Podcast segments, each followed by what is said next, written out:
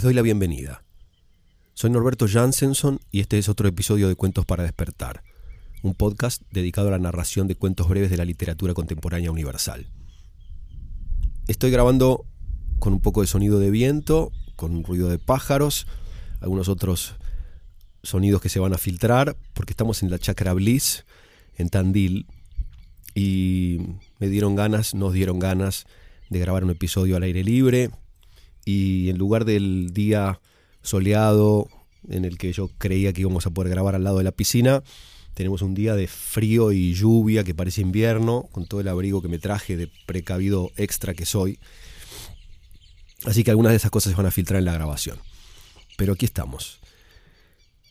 Como les conté en el episodio anterior, vinimos a, lanzar el libro que celebra los 10 años de Tierra de Azafranes, el restaurante en el que con mi maestro y su mujer Nora hemos disfrutado de largas comidas y buenos vinos y mejores conversaciones a lo largo de muchísimos años, que mm, lanza su libro de celebración en el cual me pidieron que yo escribiera el prólogo y aquí estamos para hacer esa presentación en la Chacra Bliss de Mark que yo disfruto siempre tanto cada vez que tengo oportunidad de venir aquí.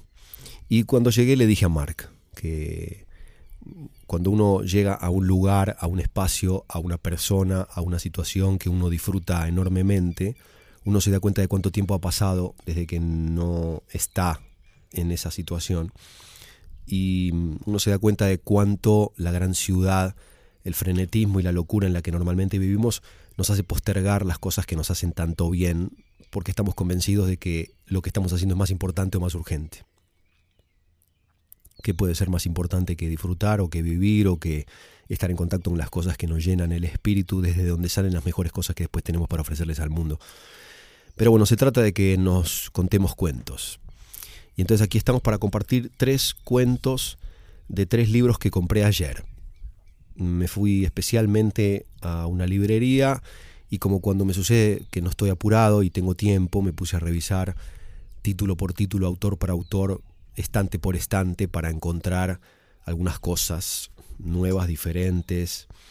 Porque por supuesto puedo leer otros cuentos de los mismos autores o de las mismas autoras, pero siempre me gusta descubrir también para mí nuevas voces, nuevas melodías, nuevas músicas para compartir con ustedes. El primer cuento de hoy es de una autora argentina cuyo nombre es Clara Obligado. Nació en Buenos Aires, en 1976 se instaló en Madrid, es licenciada en literatura, profesora de escritura creativa. Mm, fue galardonada con el premio femenino Lumen por su novela La hija de Marx. Ha publicado varias colecciones de relatos, de ensayos, de novelas. Estoy leyendo La retiración de la contratapa. Este libro de cuentos lleva por título Las otras vidas y de este libro elegí un cuento cuyo título es La aventura. La dedicatoria es para Alejandro Fernández Arango.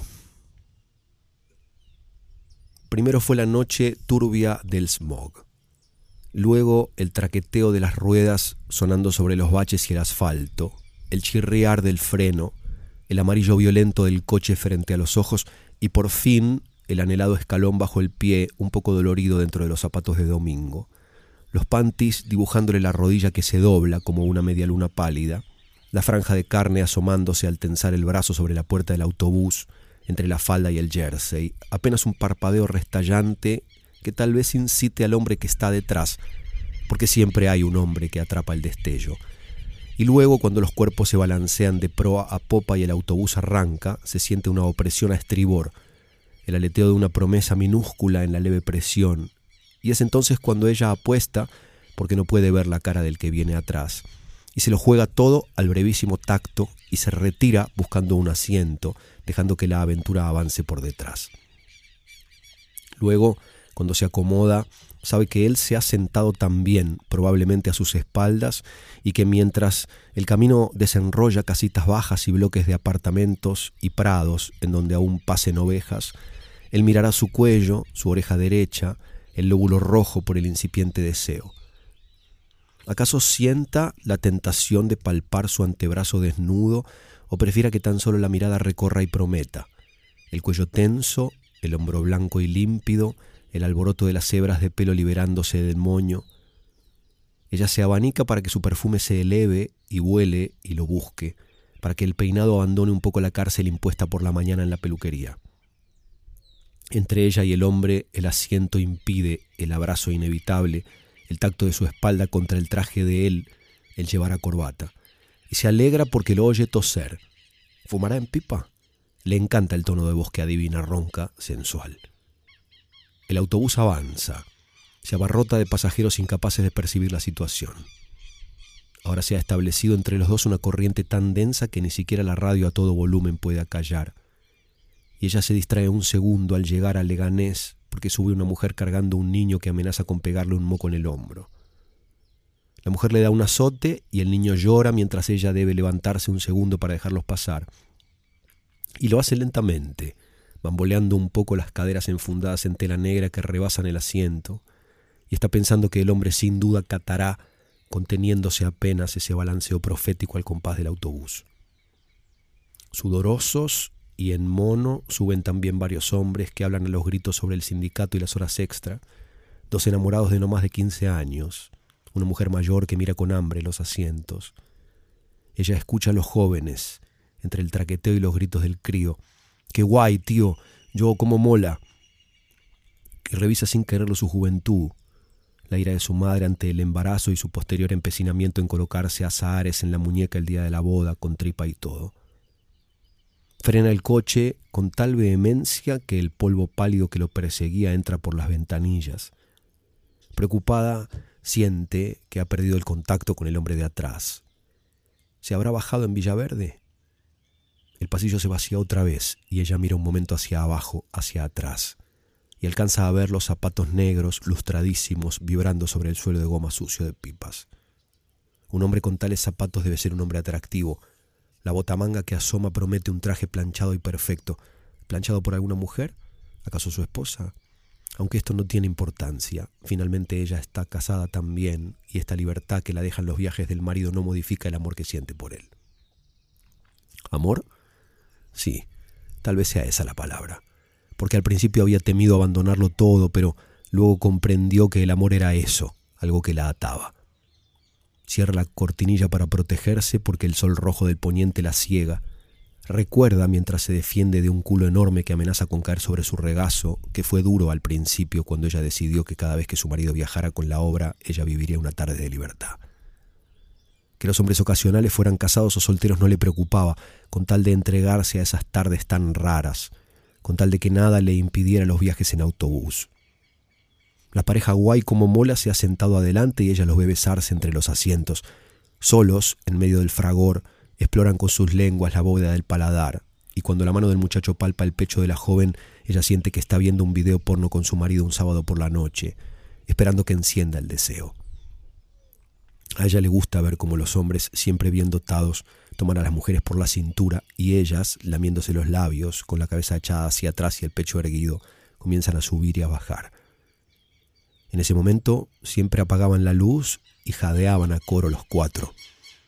Salió del recuerdo porque volvía a escuchar cómo a sus espaldas el hombre carraspeaba removiéndose en el asiento, acaso contagiado por la sensualidad espesa que emanaban los jóvenes amantes, y ella lo deseó desnudo bajo las sábanas en un cuarto de hotel. Tenía que ser así, como en las películas. Él la seguiría por Atocha y luego, con un gesto firme, la cogería del brazo para invitarla a una caña en el diamante. Allí hablarían un poco de temas generales, nunca de su vida privada. Pronto el hombre, que es todo un caballero, le retiraría la silla para que se levantara y acercándose a su cuello desnudo dejaría caer un beso. Él, que presiente lo que pronto habrá de suceder, se remueve inquieto en el asiento de atrás esperando tal vez que en la próxima parada ella descienda y se entregue todo a la vez. No tiene que preocuparse si cuida los horarios, si la mesa está servida a tiempo para los hijos. Madrid está tan lejos. Claro que al principio había temido enamorarse. Estas cosas suceden porque ya se sabe que el amor es ciego y que suele herir a sus víctimas en los momentos menos propicios. Luego a medida que se repetían los viajes y los encuentros, comprendió que esto era diferente. Incluso lo supo con aquel joven de los zapatos color café. Le ajustan las bragas nuevas un poco bajo la faja y ya en la elíptica comenzó nerviosa a planear el descenso. Mejor sería por la puerta delantera, porque así él tendría la posibilidad de seguirla sin ser visto, y ella sentiría cómo respiraba, cómo su aliento cálido le rozaba el cuello y él apreciaría las caderas, la cintura, claro que sin animarse a tocarla aún. Cuando llegaran al hotel, ella bajaría los ojos con ese tonto temor de ser descubierta, aunque una ciudad grande siempre encubre, y subiría en el ascensor sin mirarlo, solo la espalda y el traje perfecto. Y ni bien cerraran la puerta se dejaría besar en los labios mientras hundía su mano, la camisa era de seda, en el pecho amplio y velludo. El autobús, casi vacío, frenaba ahora en los semáforos. Se acercaba trepidando a palos de moguer y rodaba por las calles bochornosas. Tensa, deseosa, acomodó su pelo, cerró el abanico, comprobó su sujetador en la promesa del crepúsculo. Cuando ella sintiera su piel, sin duda el hombre perdería los nervios, siempre sucedía así, y con un gesto brutal le metería la mano entre las piernas, arrancaría la faja y buscaría a tientas el vértice jugoso, y ella mientras tanto estaría ocupada con los botones del pantalón, tentando, admirando. Ahora atrás el hombre se remueve inquieto y solo queda penetrar por el túnel que lleva a la estación, habitar la boca cuajada de humos y de olor a gasolina, descender espléndida sintiendo en el estómago la terrible tensión del deseo, el roce atrevido del pecho de él sobre su espalda. No quiere que la desnude tan deprisa como su marido, quiere que la recueste ya sobre la alfombra del hotel, que murmure palabras tiernas, que la haga desear, presentirlo poseyéndola sin quitarle las bragas, largamente. Le gustaría también que él la inmovilizara sobre la alfombra, haciéndole por las muñecas, y que luego la dejara montarlo también. Mientras ella humedece los labios, echa la cabeza hacia atrás y empieza a subir y a bajar, a subir y a bajar. Ahora el deseo la arrastra a la noche oscura del túnel por donde el autobús ya desciende. Se pone de pie, temblando, y siente la presencia del hombre cuyos labios sin duda están por besar su cuello. Ve las manos fuertes apoyándose en los asientos, pisa la escalerilla de metal, con cuidado, para no temblar sobre los altísimos tacones. Y luego cierra los ojos, agradecida, esperando que todos hayan partido, aspirando el gasoil, hasta que llegue el silencio, hasta que los pasos del hombre se alejen y con la tristeza de lo que termina, pero satisfecha, volverá a subir al autobús buscará un asiento para regresar pronto a casa, relajada, a tiempo para la cena, feliz, hasta el próximo viaje, agotada por la aventura. Declara obligado, de su libro Las otras vidas, la aventura. En el medio de la grabación del cuento y del descanso entre dos cuentos, Pasa de todo acá. Me hace acordar cuando estoy en algún medio de comunicación, en general en televisión, en la sala de maquillaje, que siempre que estoy en el medio del, proceso del maquillaje para entrar a una entrevista o a lo que fuera, digo que algún día voy a producir un programa de televisión en donde todo lo que pasa durante el programa pase en la sala de maquillaje.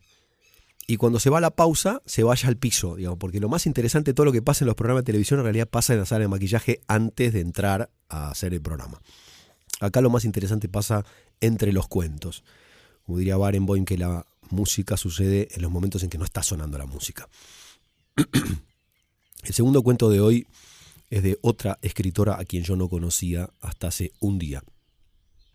Su nombre es María Fase, también es argentina, también es muy joven, también vive en Madrid desde hace bastantes años. Es la directora literaria de Alfaguara, nada menos, ha traducido a Proust, a Modiano, ha trabajado como periodista y crítica literaria y cinematográfica, publicó un montón de libros. Y mm, escribió este libro de cuentos cuyo título es Un hombre bueno, que está editado por Edasa. El título del cuento es Miedo a la oscuridad. Es un misterio, dijo Felipe un día de septiembre. Acababa de cumplir dos años. Apunté la frase en una de mis libretas, las mismas que registran mis finanzas y como un sismógrafo las intermitencias de mi historia de amor con su padre, que ahora recorro como, quien lee una sucesión de viejos partes meteorológicos. Hoy creo que en otra ciudad con Luis podía volver a enamorarme, o con Luis me muestro peor de lo que soy.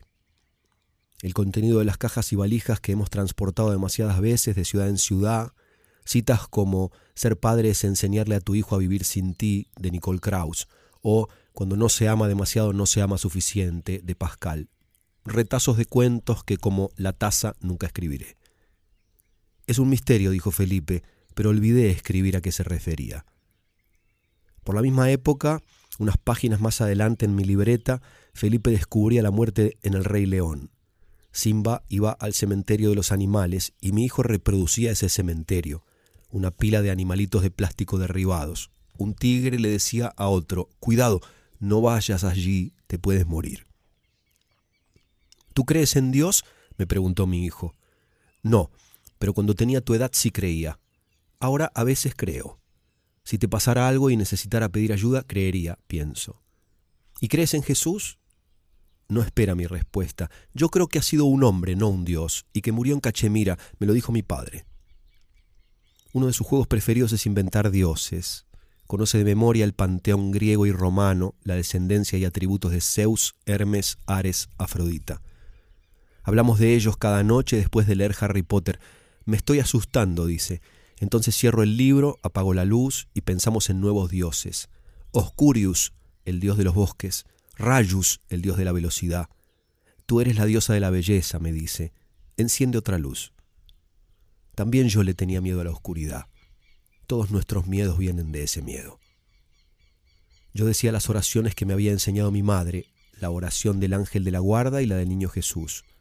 Pero después pensaba con horror, aquí estoy, un pequeño punto en mi cama, y después mi país, la Tierra, el planeta solar, la Vía Láctea, y más allá, ¿qué? Había una extraña relación entre la oscuridad y el infinito. Me levantaba y avanzaba aterrada por el pasillo a oscuras hasta la cama de mi madre. El misterio. ¿Por qué morimos? O más bien, ¿por qué todo se muere? ¿Por qué todos los amores se diluyen, roídos por el hastío, el tiempo, la distancia? Todos los amores menos el amor a los hijos. Mi madre me ha llamado. ¿Estás bien? Pasó algo terrible. Sonaba animada, como si eso terrible que había pasado le hubiera devuelto la energía. Encontró la tarjeta de un hombre que se la había dado en una cena. El hombre sabía leer la borra del café. Pero cuando llegó, el hombre no quiso leerle la borra del café. Le dijo que le iba a echar el tarot. No creo en esas cosas, dijo mi madre. Solo quiero que me lea la borra del café. El hombre le tiró las cartas de todos modos le dijo que, que, debía limpiar la casa, o más bien el dormitorio en el que ella no dormía y mi padre dormía demasiado. Si no, el rey morirá. Ella, en cambio, tenía excelente salud, como certificaba la carta de la estrella. Pero las cartas las saqué yo misma, razonaba mi madre en el teléfono, y adivinó que tengo tres hijos y cinco nietos. Iba a ir a ver a un sacerdote para que la disculpara y protegiera el dormitorio con agua bendita. Diluviaba en Buenos Aires, pero ella iba a ir a la iglesia a limpiarse. Puse Oblivión de Piazzolla y lo escuché ansiosa y conmovida como quien mira la borra del café y no acierta a desentrañar las imágenes. Allí estaban el pasado y el futuro, lo que estaba lejos y también lo que hubiera podido ser y nunca sería. Para mi hijo, los cuentos infantiles fueron desde siempre los textos sagrados. Repetía como letanías las frases que le permitían defenderse del mundo, entenderlo. Aunque no estemos cerca, siempre estaré contigo, le había dicho Christopher Robin a Winnie the Pooh. Nos lo decíamos cada vez que yo había tenido que viajar y él se quedaba con su padre, como ahora. Chan se sentía engañado y traicionado por Mulan, leía yo. ¿Qué es engañado y traicionado? preguntó. Engañar es mentir, decir una cosa que no es cierta u ocultar algo. ¿Y traicionar? Es casi lo mismo. ¿Entendería, mi hijo? Yo estaba empezando a entenderlo. En la libreta poco antes había escrito, un hombre que sabe trabajar con las manos, transplantar plantas exóticas y recuerdos de un lugar a otro, como abrir una puerta a una habitación desconocida y volver a cerrarla. Qué rara es la vida. Todos estos movimientos, ¿por qué llenarla con amores, con viajes? ¿Por qué no quedarnos quietos? ¿Por qué siempre algo en vez de nada? Hoy Felipe vio la nieve por primera vez. Cuando llegué a la guardería de Saint-Nazaire, miraba boquiabierto los grandes copos detrás del vidrio. Yo también vi la nieve por primera vez en otra oscura ciudad francesa a la que no volveré, la misma en la que hice el amor por primera vez con un, con un hombre del que acababa de desenamorarme. Felipe dice que le gustan todas las ciudades por igual, y que cuando sea grande vivirá dos años en cada una. Odio el amor, dice también. Las mujeres hechizan a los hombres, tú hechizaste a papá. y sin embargo le gusta que lo contradiga, que le diga que va a enamorarse un día y que le va a gustar esa magia. A Felipe se le ha caído el primer diente y se lo tragó. Después de leer La Cenicienta le pregunté, si viniera un hada azul, ¿qué le pedirías? Vivir en el cielo, para poder ver a los dioses. Luis se enteró de que había muerto Carolina, su primer amor. La habían llevado a ver a un chamán para que la curara. Él también había visitado a un chamán una vez. Había probado unas raíces amargas que lo habían hecho vomitar. Recuerda que habían ido juntos a una casa de campo con Carolina y que al entrar en la sala a oscuras vieron una taza en un plato sobre el piso. La taza estaba vacía. En Buenos Aires voy a ver a una actriz, Isabel, la tía de un amigo. Me muestra una alergia que le ha salido en la cintura. Se levanta la camisa y veo su delgadez, las manchas rojas, la piel levemente cuarteada como el cuero de las carteras finas. Tiene la voz cristalina y desprovista de acento. Eso es madurar, pienso, perder el acento haber encontrado la propia voz, no preocuparse por fingir otra. Está igual que hace diez años cuando la conocí, pero consumida. Aunque no ha tenido hijos, ha vivido tanto que no hay en ella rastros del egoísmo y los caprichos de las mujeres sin hijos. Le cuento la visita de mi madre al tarotista. También Isabel iba a ver a un hombre que le adivinaba el futuro. Pero Isabel nunca preguntaba por ella. Lo único que quería saber era cuándo moriría su madre para estar preparada. Se va a romper una taza cuando se muera, dijo el adivino, Días después la llamaron del geriátrico. La enfermera le contó que su madre había organizado una pequeña fiesta la noche anterior porque iban a venir a buscarla, ¿sabe? Le dijo la enfermera en la puerta antes de despedirse. En el momento de su muerte pasó algo rarísimo. En la cocina de pronto estalló una taza. El primer poema de mi hijo, Una madrugada en Bogotá a los tres años. Rayos y luciérnagas, nidos con amores, árboles y pájaros cantar entre las flores. El día siguiente fue su día más triste descubrió a su pez muy quieto en la pecera. Lo llevaron con su padre al pequeño arroyo del parque de Chicó y entonces se dio cuenta de que estaba muerto. Yo llegué tarde, como el día de la nieve. Felipe tiraba piedras al río para que el pececito lo oyera y saliera a saludarlo. Nos quedamos allí mucho tiempo mientras Luis iba en busca de un nuevo pez. Estoy muy triste, me dijo. Yo lo quería mucho. Era mi primera mascota. No es divertida la vida. Cuando le mostramos su nuevo pez, se quedó callado y pensativo. Una nueva mascota no reemplazaba a la mascota perdida. Esa noche decidí dejar a su padre. Todos los gatos del botánico eran nuestras mascotas.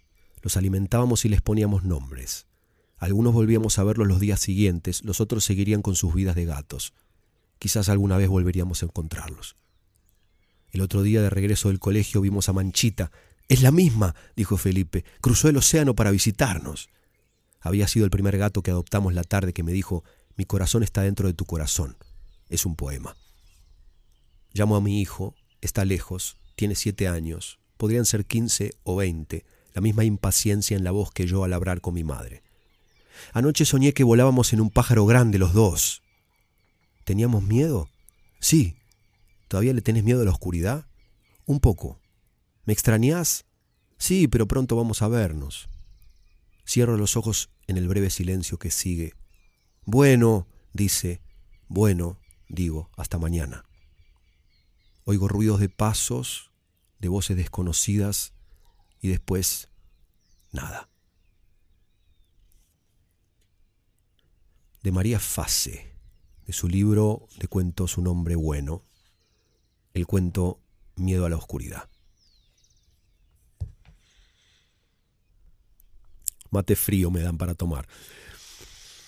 Mientras descansamos un poco, aclaramos la voz, porque está realmente fresco aquí afuera, corregimos algunas cositas técnicas, tomamos un mate frío. Eh, hace rato que les había prometido volver a leer un par de mensajes de oyentes. Quiero agradecerles a todas las personas que me escriben, quiero pedirles que sigan escribiéndome me escribe Armando Mesa.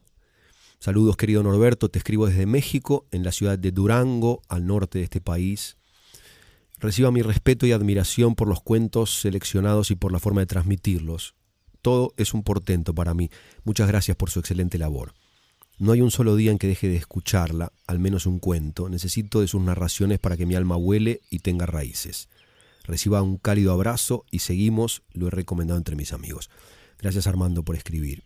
Gracias por tus palabras.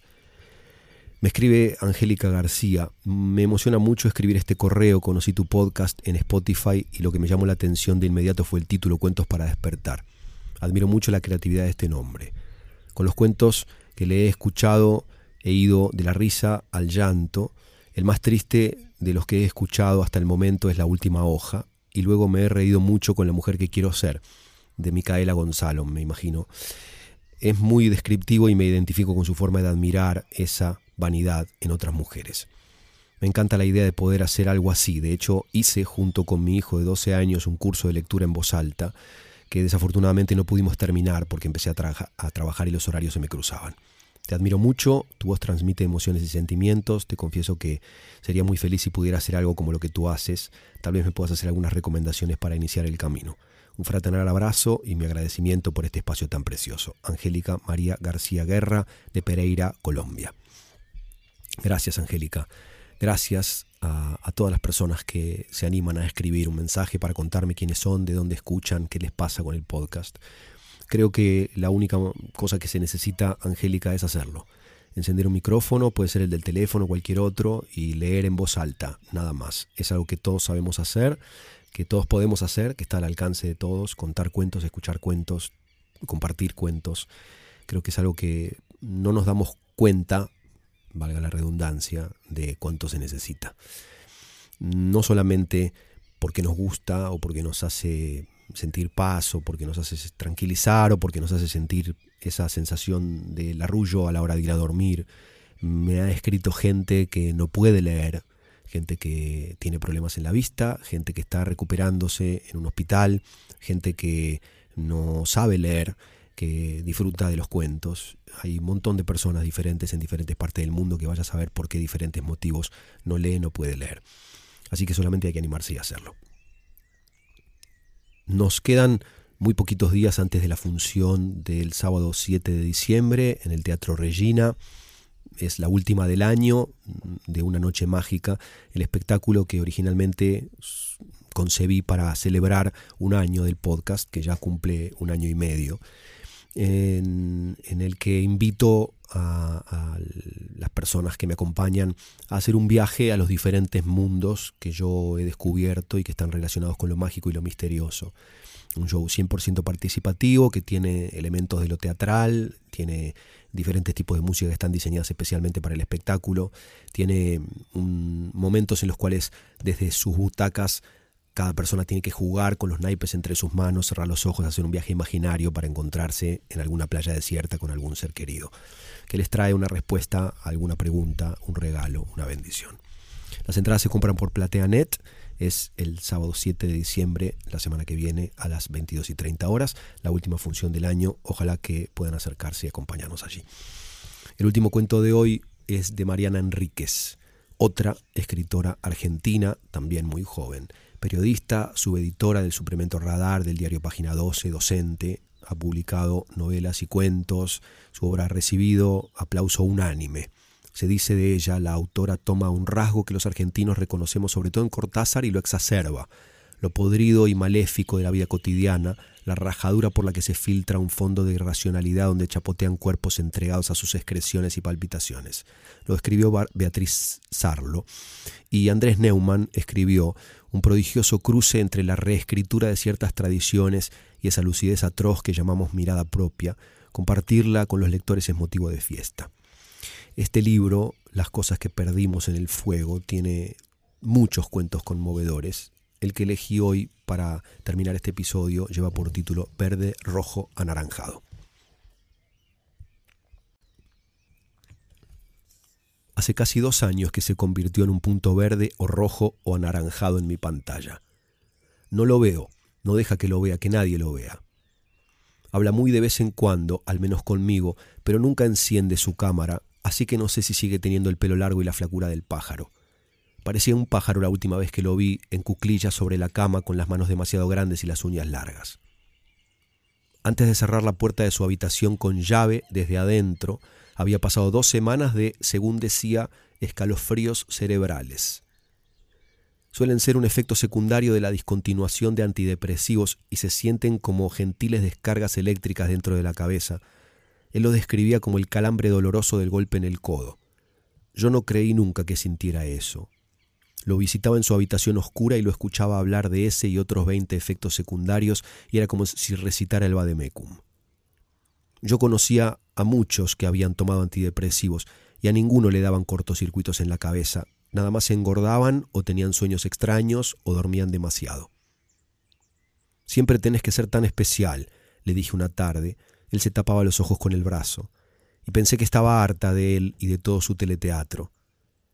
Esa tarde también me acordé de cuando después de tomar media botella de vino le bajé los pantalones y el calzoncillo y le lamí la pija y se la acaricié con sorpresa y un poco de enojo, la rodeé con la mano y empecé a moverla con el ritmo que yo sabía irresistible hasta que él me puso una mano en la cabeza y me dijo no va a funcionar. Me fui rabiosa después de tirar la botella de vino tinto sobre las sábanas y no volví a visitarlo en una semana. Nunca hablamos de lo que había pasado, nunca vi rastros de una mancha roja. Ya no estaba enamorada de él. Solamente quería demostrarle que estaba exagerando esa tristeza sin motivo. No sirvió, como no servía enojarse ni acusarlo de mentir.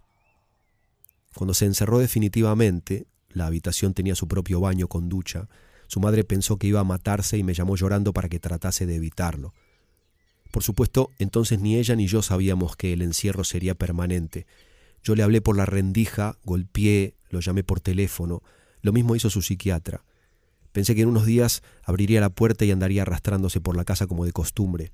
Me equivoqué, y dos años después lo espero todas las noches verde, rojo, anaranjado, y me asusto cuando pasa muchos días gris. No usa su nombre, Marco, solo usa la M. La gente triste no tiene piedad. Marco vive en la casa de su madre y ella le cocina las cuatro comidas que deja ante la puerta cerrada sobre una bandeja. Empezó a hacerlo porque así se lo indicó él por mensaje de texto. También le indicó, no me esperes, no intentes verme. Ella no le hizo caso. Esperó horas, pero la voluntad de él es monstruosa. Marco puede pasar hambre. Su madre ya intentó dejarlo sin comer durante días. También intentó, por consejo de la psiquiatra, cortarle el servicio de Internet. Marco consiguió colgarse del wifi del vecino hasta que su madre sintió lástima y le devolvió la conexión. Él no le agradece, tampoco le pide. Su madre me invita algunas veces a su casa, pero casi nunca acepto, no soporto pensar que él escucha nuestra conversación desde su cuarto. Vamos a un café cerca de mi departamento y todas las conversaciones son iguales. ¿Qué puede hacer si él se niega al tratamiento? No puede echarlo, es su hijo, se siente culpable, aunque a Marco nunca le pasó nada. Ni ella ni su marido lo maltrataron, no sufrió abusos. Las fotos de las vacaciones en el mar, el chico más dulce del mundo que se disfrazaba de Batman y juntaba figuritas para el álbum y al que le gustaba el fútbol. Yo siempre le digo que Marco está enfermo y que no es culpa de nadie. Es el cerebro, es química, es genética. Si tuviera cáncer, le digo, no pensarías que es tu culpa, no es tu culpa que esté deprimido. Me pregunta si él habla conmigo. Le digo la verdad, que sí, que más bien chatea, porque cada vez habla menos, se está desvaneciendo en la red. Marco es letras que titilan, a veces desaparece sin esperar una respuesta, pero que nunca me cuenta qué le pasa, qué siente, qué quiere. Y esto es horriblemente distinto a lo que ocurría antes del encierro. Antes hablaba obsesivamente de su terapia, de las pastillas, de sus problemas de concentración, de cuando había dejado de estudiar porque no podía recordar lo que leía, de sus migrañas, de no tener hambre. Ahora habla de lo que quiere. En general, de la Deep Web y el cuarto rojo y los fantasmas japoneses. Pero no le digo eso a su madre, le miento que hablamos de libros y películas que él ve y lee online. Ah, suspira ella. No puedo cortarle internet entonces, es lo único que lo conecta con la vida. Ella dice cosas así, conectar con la vida, seguir adelante, hay que ser fuerte, es una mujer estúpida. Siempre le pregunto por qué cree que yo voy a ser capaz de sacar a Marco de su encierro. Suele pedirme que toque la puerta y ruegue. A veces lo hago y él a la noche, cuando me encuentra en el chat, escribe, no seas tonta, no le hagas caso. ¿Por qué te crees que puedo sacarlo? le pregunto, y ella le echa leche al café hasta que lo arruina, lo transforma en una crema caliente. La última vez que lo vi contento fue cuando estaban juntos ustedes dos, dice, y agacha la cabeza. La tintura que usa es de mala calidad y siempre tiene las puntas del pelo demasiado claras y las raíces canosas. No es cierto lo que cree. Marco y yo vivíamos en el silencio y la impotencia. Yo le preguntaba qué te pasa y él respondía que nada, o se sentaba en la cama y gritaba que era una cáscara sin alma. El teleteatro, le decía yo a esos arranques que terminaban en llantos y borracheras. A lo mejor él le decía a su madre que éramos felices, a lo mejor ella simplemente decidió creerlo. A lo mejor él decidió que su tristeza iba a estar a mi lado para siempre hasta que él quisiera porque la gente triste no tiene piedad. Hoy leí sobre gente como vos. Le escribí una madrugada. Sos un ikikomori. ¿Sabés qué son, no? Son japoneses que se encierran en sus habitaciones y las familias los mantienen. No sufren otro problema mental. Nada más les resulta insoportable la presión de la universidad, de tener vida social, esas cosas. Los padres nunca los echan. Es una epidemia en Japón, casi no existe en otros países. Aunque a veces salen, sobre todo de noche, solos, a buscar comida, por ejemplo. No hacen cocinar a su madre como vos. Yo a veces salgo, me contestó. Dudé antes de contestar. ¿Cuándo? Cuando mi madre se va a trabajar, o a la madrugada. Ella no escucha, duerme con pastillas. No te creo. ¿Sabes qué es lo mejor de los japoneses? Que clasifican fantasmas. Decime a qué hora salís y nos encontramos. Los fantasmas de chicos se llaman Sashiki Warashi y se supone que no son malos. Los malos son los fantasmas de mujeres. Tienen muchos espectros que aparecen como chicas cortadas por la mitad, por ejemplo. Se arrastran por el suelo, son torsos, y si los ves te matan. O se dice si las ves. Hay un tipo de fantasma madre se llama Ubume, es la que murió en el parto. Roba chicos o les trae caramelos. A los fantasmas de los muertos en el mar también los diferencian. Decime a qué hora salís y nos vemos. Es mentira que salgo. Cerré violentamente su ventana, aunque él no se desconectó, seguía verde. No voy a pararme frente a su casa durante las seis horas que su madre pasa en el trabajo a ver si sale. Prometí y cumplí. Internet en los años 90 era un cable blanco que iba desde mi computadora hasta la ficha del teléfono cruzando la casa. Mis amigos de Internet se sentían reales y yo me angustiaba cada vez que se cortaba la conexión a la electricidad y no podía encontrarlos para hablar de simbolismo, glam rock, David Bowie, Iggy Pop, Manic Street Preachers, ocultistas ingleses, dictaduras latinoamericanas. Una de mis amigas estaba encerrada, me acuerdo. Era sueca, tenía un inglés perfecto, ya, yo casi no tenía amistades argentinas online. Tenía fobia social, decía la sueca, no recuerdo su nombre. No puedo recuperar sus mails, quedaron atrapados en una computadora vieja. Desde Suecia me enviaba documentales en VHS y CD imposible de conseguir fuera de Europa. Entonces yo no me preguntaba cómo hacía para llegar hasta el correo si supuestamente no podía salir. Quizá mentía. Los paquetes, sin embargo, llegaban desde Suecia, no mentía sobre su ubicación. Conservo las estampillas, aunque las cintas de los videos ya se llenaron de hongos y los CD dejaron de funcionar y ella se desvaneció para siempre. Un espectro en la red. No puedo buscarla porque no recuerdo su nombre.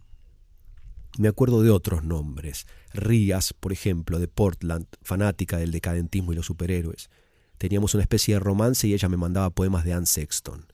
Heather, de Inglaterra, que todavía existe y que, dice, siempre me agradecerá haberle hecho conocer a Johnny Thunders.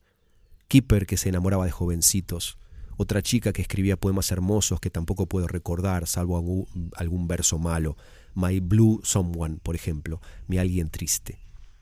Marco se ofreció a recuperarlas por mí, a todas mis amigas perdidas. Dice que el encierro lo volvió hacker. Yo prefiero olvidarlas porque olvidar a la gente que solo se conoció en palabras es extraño. Mientras existieron fueron más intensas que lo real y ahora son más distantes que los desconocidos. Les tengo un poco de miedo, además. Encontré a Ridas en Facebook, aceptó mi amistad y yo la saludé muy contenta, pero ella no contestó y nunca más hablamos. Creo que no me recuerda o me recuerda poco vagamente, como si me hubiera conocido en un sueño. Marco nunca me da miedo, salvo cuando habla de la Deep Web. Dice que necesita conocerla. Lo dice así, que lo necesita. La Deep Web son los sitios que no se indexan en los buscadores, es mucho más grande que la web superficial que usamos todos, cinco mil veces más grande. No entiendo y me aburren sus explicaciones sobre cómo alcanzarla, pero él asegura que no es tan difícil. ¿Qué hay ahí? le pregunto. Se venden drogas, armas, sexo, me dice. La mayor parte no me interesa, dice, pero hay algunas cosas que quiero ver. El cuarto rojo. Se refiere a un chat room que se llama Red Room. Se paga para ver. Se habla de una chica torturada a la que un hombre negro delgado le revienta las tetas a patadas. Después la violan hasta matarla. Está a la venta el video de la tortura y también un archivo de audio de sus gritos que no se parecen a nada humano y son inolvidables. Y quiero conocer a la RRC. ¿Qué es? La Red Rape Community. No tiene reglas. Ahí se mata a chicos de hambre. Se los obliga a tener sexo con animales. Se los ahorca y claro, se los viola. Es el lugar más perverso de la web o era. Ahora apareció un lugar de sexo con cadáveres. Tener sexo con chicos es mucho peor que con cadáveres, le escribo. Claro, contesta Marco. ¿De dónde sacarán los cadáveres de chicos? De cualquier parte. No sé por qué ustedes creen que a los chicos se los cuida y se los quiere. ¿Te hicieron algo de chico?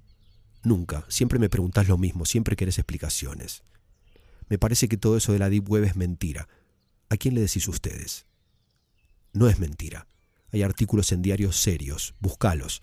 Hablan de los sitios para contratar asesinos y comprar drogas sobre todo. Ustedes, gente como vos.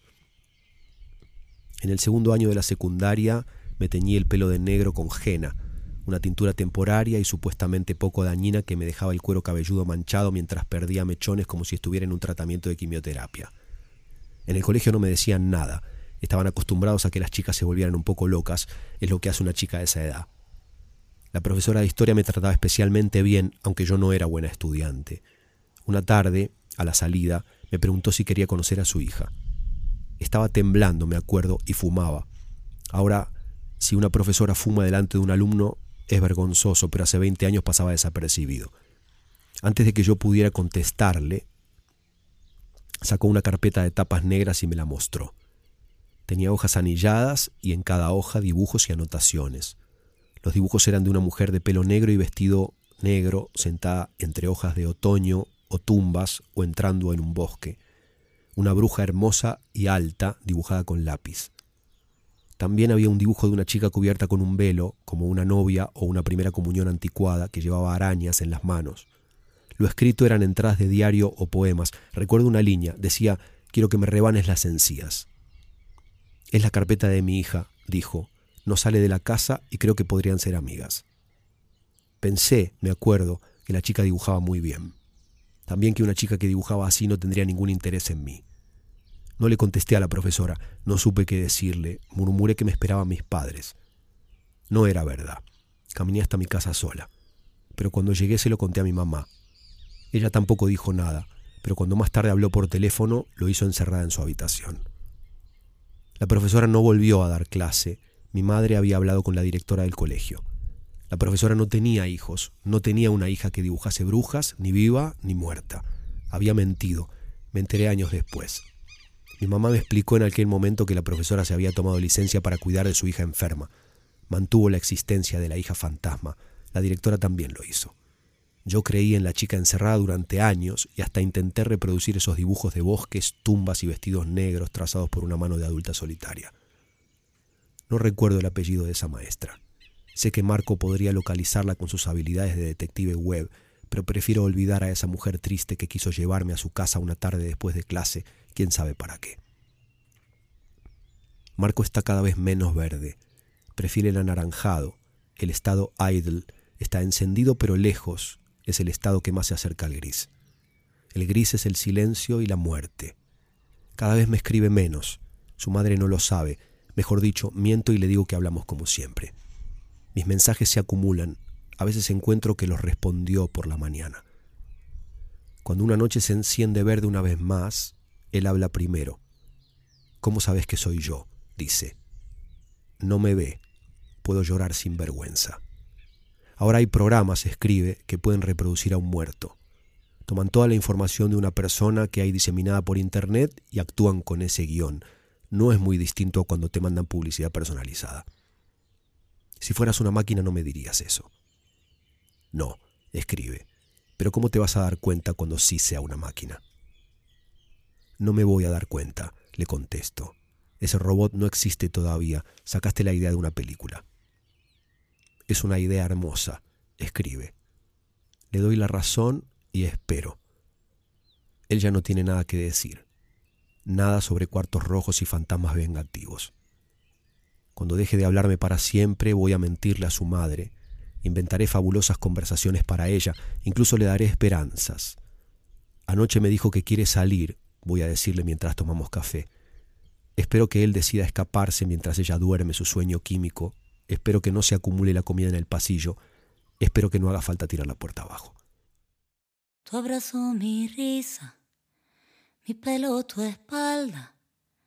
Saber que soy yo quien te hace gemir y sentirme en el cielo. Tu piel y mi piel, tu boca y mi boca, tu frente y tus manos cuando me tocan sagrado.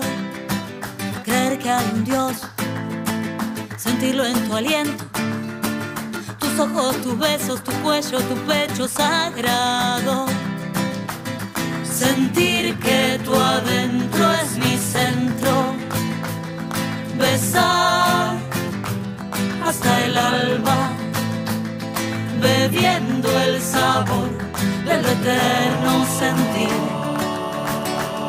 que me salva. Tu abrazo, mi risa, mi pelo, tu